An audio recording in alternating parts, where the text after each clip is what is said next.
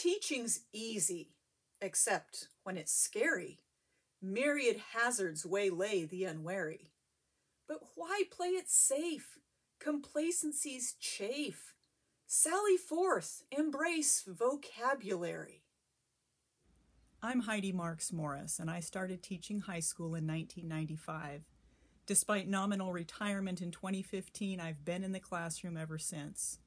I'm writing a book about what I've learned in my career because I want to help others experience the connections and joy that I have found in successful teaching. It's called Teaching Matters, and you can sign up for news of it at my website, marksteachingmatters.com. I love words. There, I said it. I've admitted my inherent personal bias in this topic.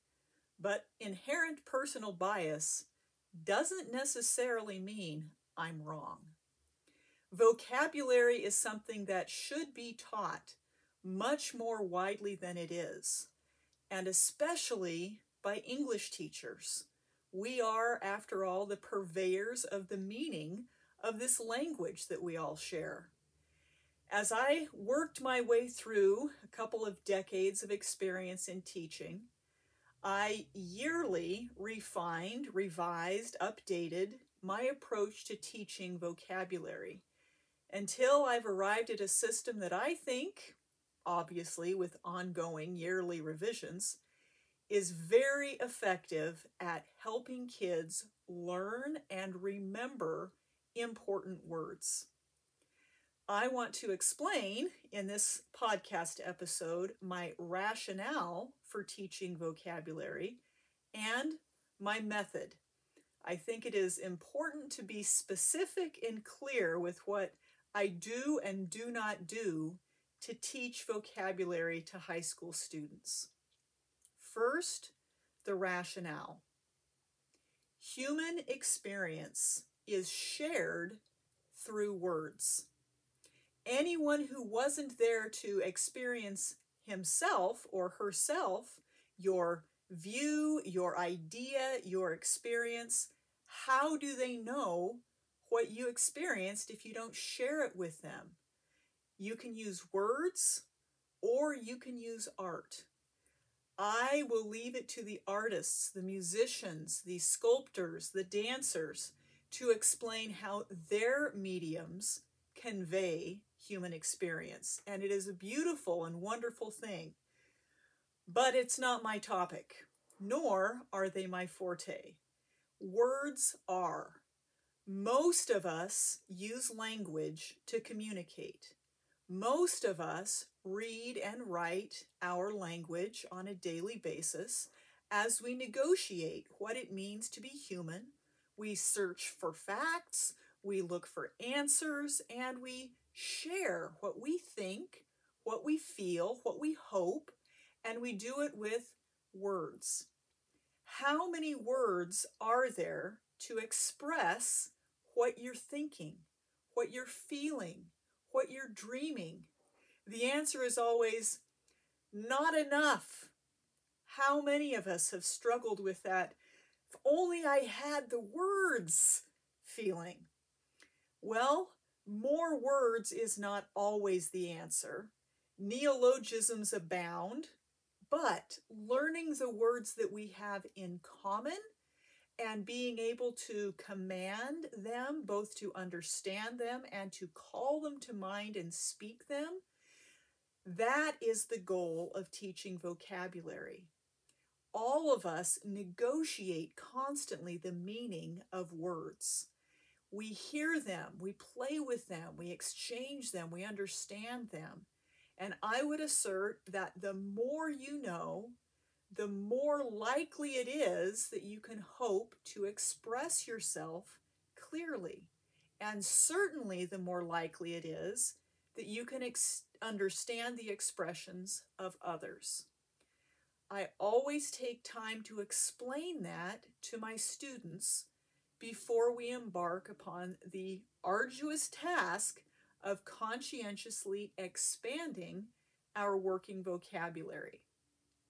There are in the English lexicon around 200,000 words in use.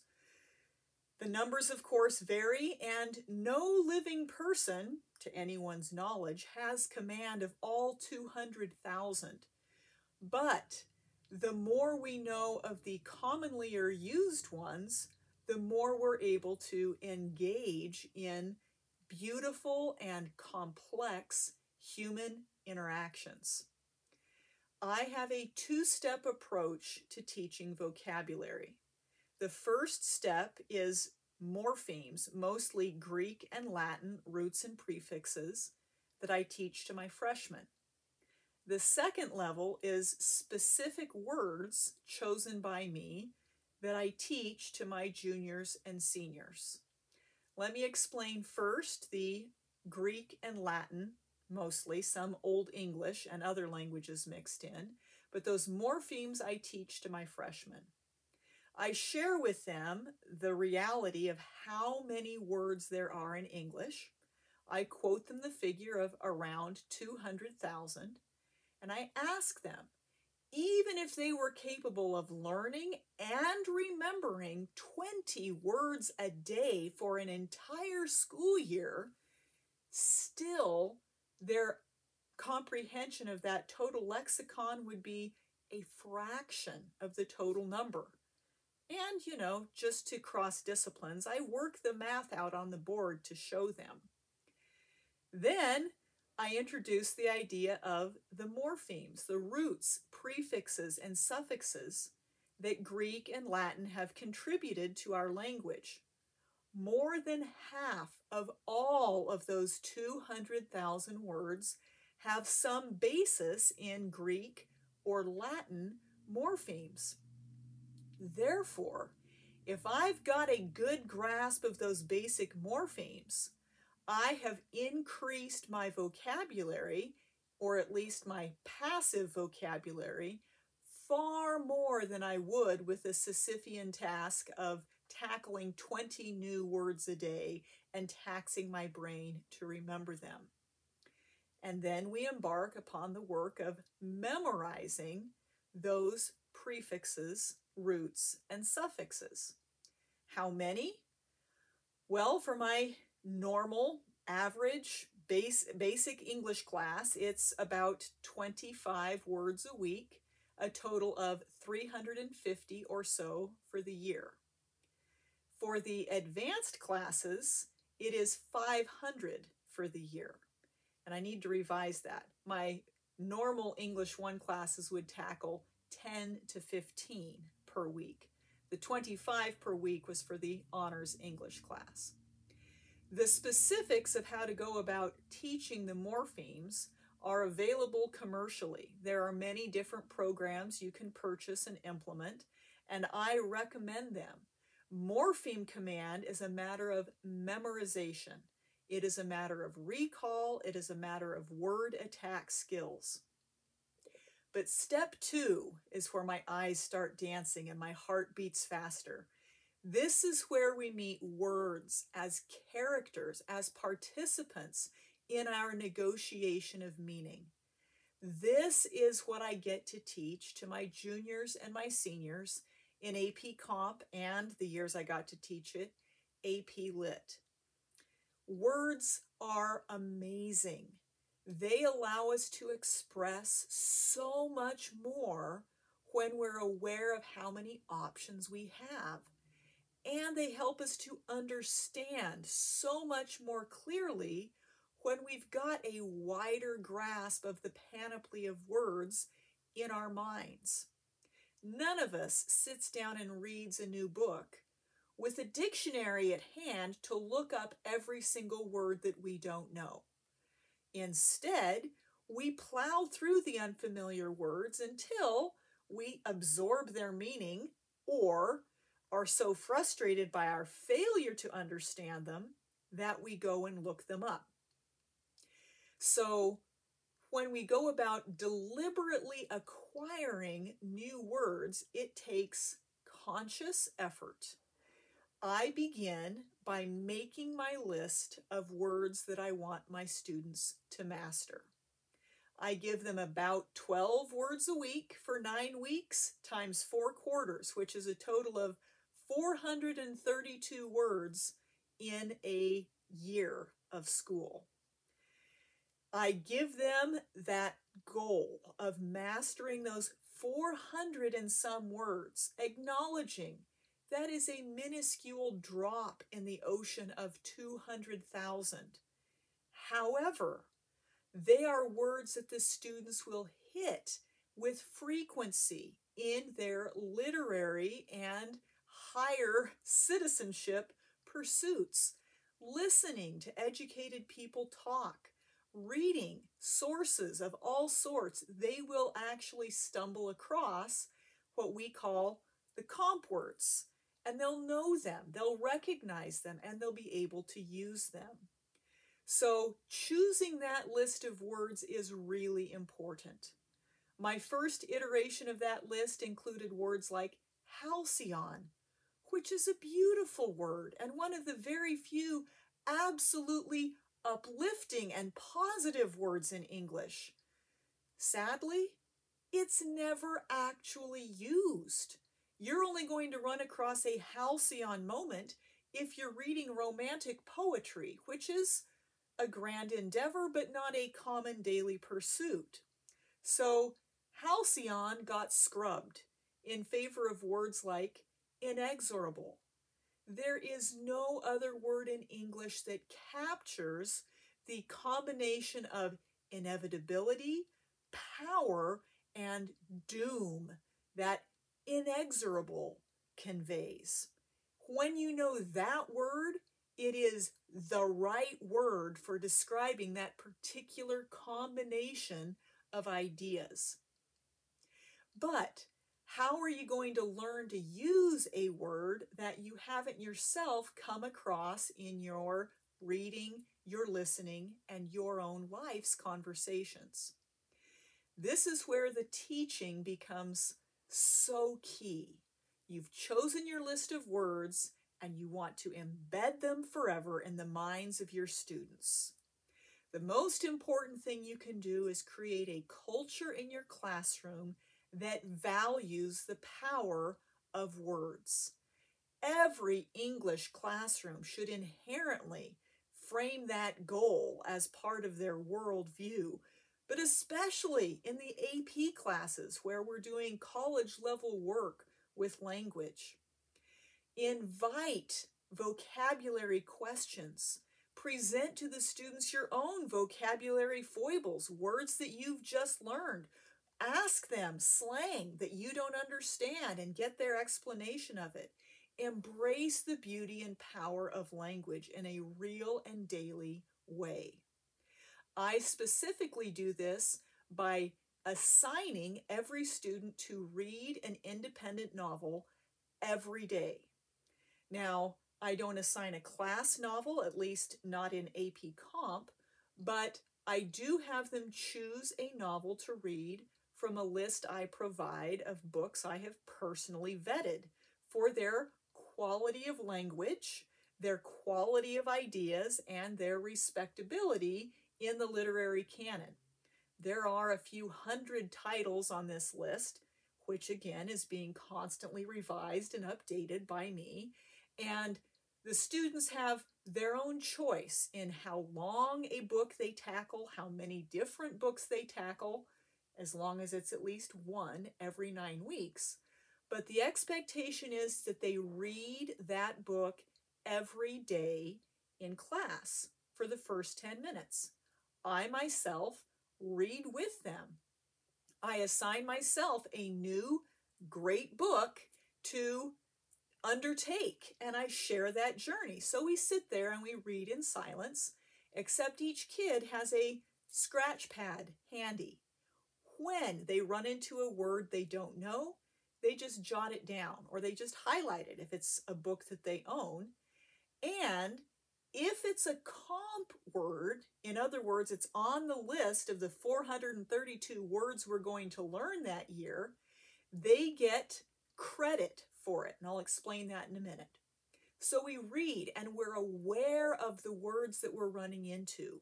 And words that we don't know, we make a note of, and words that we're learning or are going to learn, we make special note of. At the end of reading time, we tally up how many comp words the entire class found.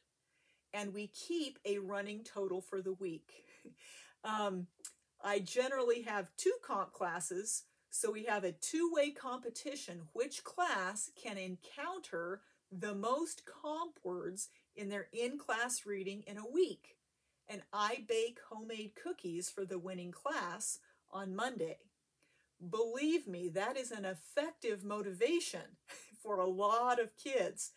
And it also, I was surprised to understand, makes Catch 22 by Joseph Heller a much more common selection for independent reading than it otherwise would be. Catch 22 has the highest density of comp words of any book on my list, as far as I know. So as we read, we note those comp words, we pay attention to them, we see the context that they're in. But the comp words are but a small por- portion of all the words in English. So those words that aren't comp words, they get to ask me. And if I don't know what crenellated means, which I didn't the first five or six times someone asked me what crenellated ramparts were, I get to get the dictionary and look it up and explain it to them.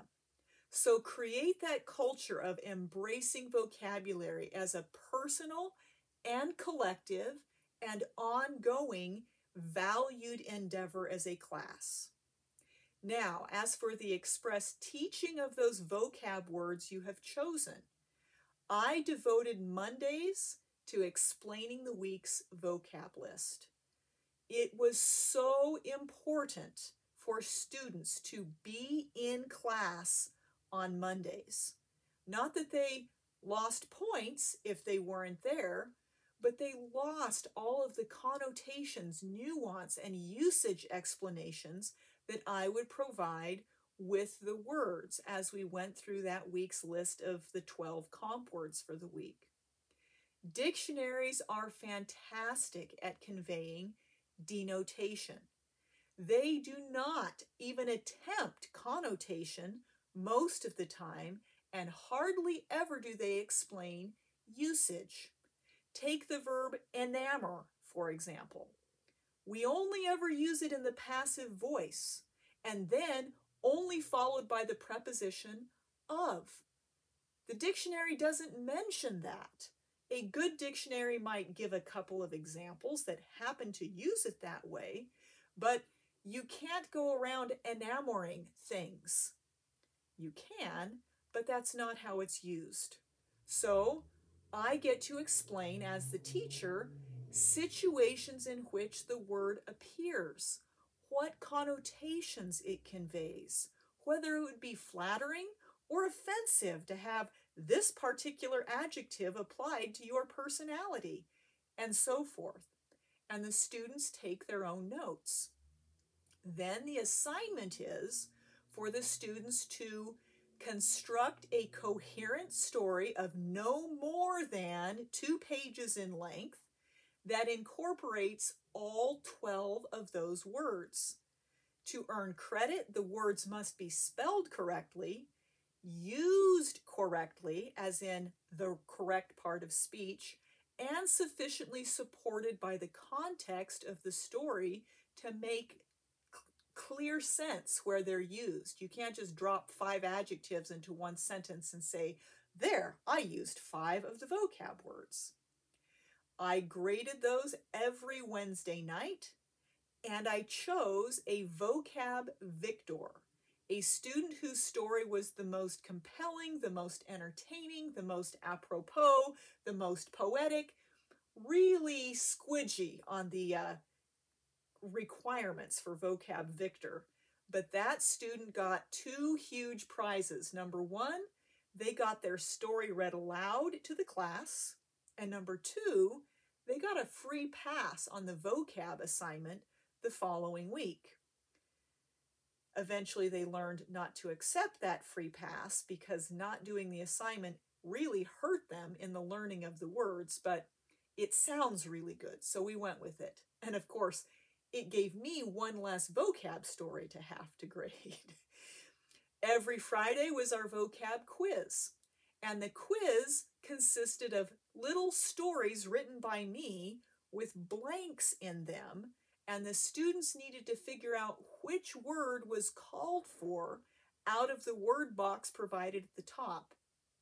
I always provided a word box of Mm, five to ten more words than there were blanks on the test, and always between five and ten of the words in that word box were old words. In other words, every test was cumulative. You never did a word one week and then never had to remember it again. Continually, those words would be coming up on vocab tests. They would look for them in their books. They would hear them in class speech.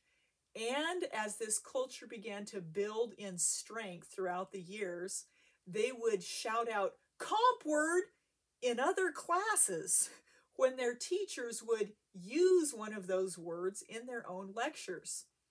I should acknowledge that that tendency roused the ire of more than a few of my colleagues, but I think it was great evidence that my students were embracing their vocab with vigor. Do I believe this system works? Yes. Years later, decades later in some cases, kids tell me, I still use my comp words. I still know my comp words. And more than just knowing the words, knowing that they've embraced something of the beauty and power of vocabulary is so rewarding to me as a teacher.